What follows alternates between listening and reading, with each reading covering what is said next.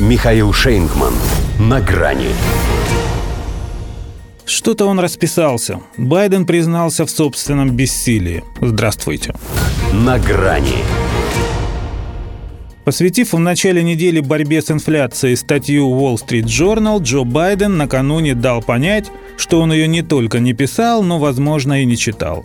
Ведь там все красиво изложено и по пунктам расписано. А он лишь сейчас действительно сам расписался собственном бессилии.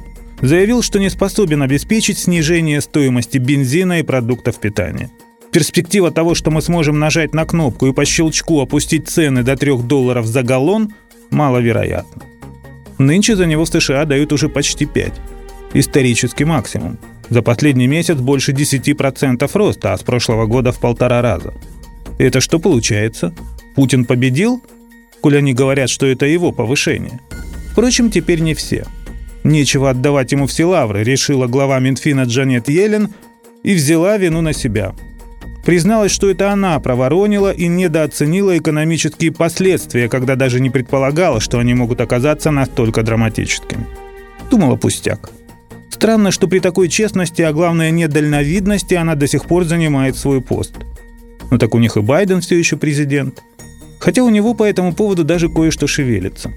Мысль, что неплохо было бы вместо отказа от российской нефти покупать ее по дешевке. А еще лучше веселиться, чем работать.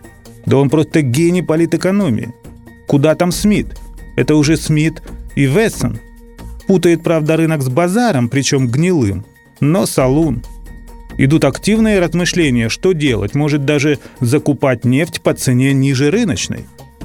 Это он намекает на вероятность картельного сговора покупателей из G7. Они тут решили, что еще могут позволить себе диктат, не особо интересуясь мнением продавца.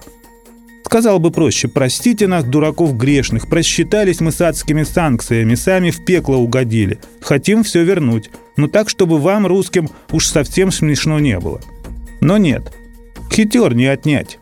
Кстати, почему бы и не отнять, коль законы рынка уже не представляют для них ценность? Ведь есть же идея покруче. Вообще не платить России, а тупо отбирать у нее нефть, так же, как США отбирают ее у Сирии. По щелчку, правда, тоже не получится. Зато можно пригрозить кнопкой. Хотя у русских она тоже есть, причем говорят еще какая. Так что все-таки не вариант. Можно было бы, конечно, хорошенько подумать причем заранее. Но им это не свойственно. Они привыкли гнуть пальцы и все делать по щелчку.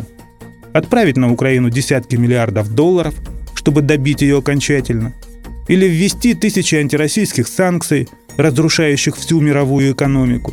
Или затащить Америку в такой водоворот, что даже придворные финансисты опасаются, что так можно и страну прощелкать. Ведь если бывает чудак на букву «М», то совсем плохи дела, когда он еще и президент на буквы ДБ. До свидания. На грани с Михаилом Шейнгманом.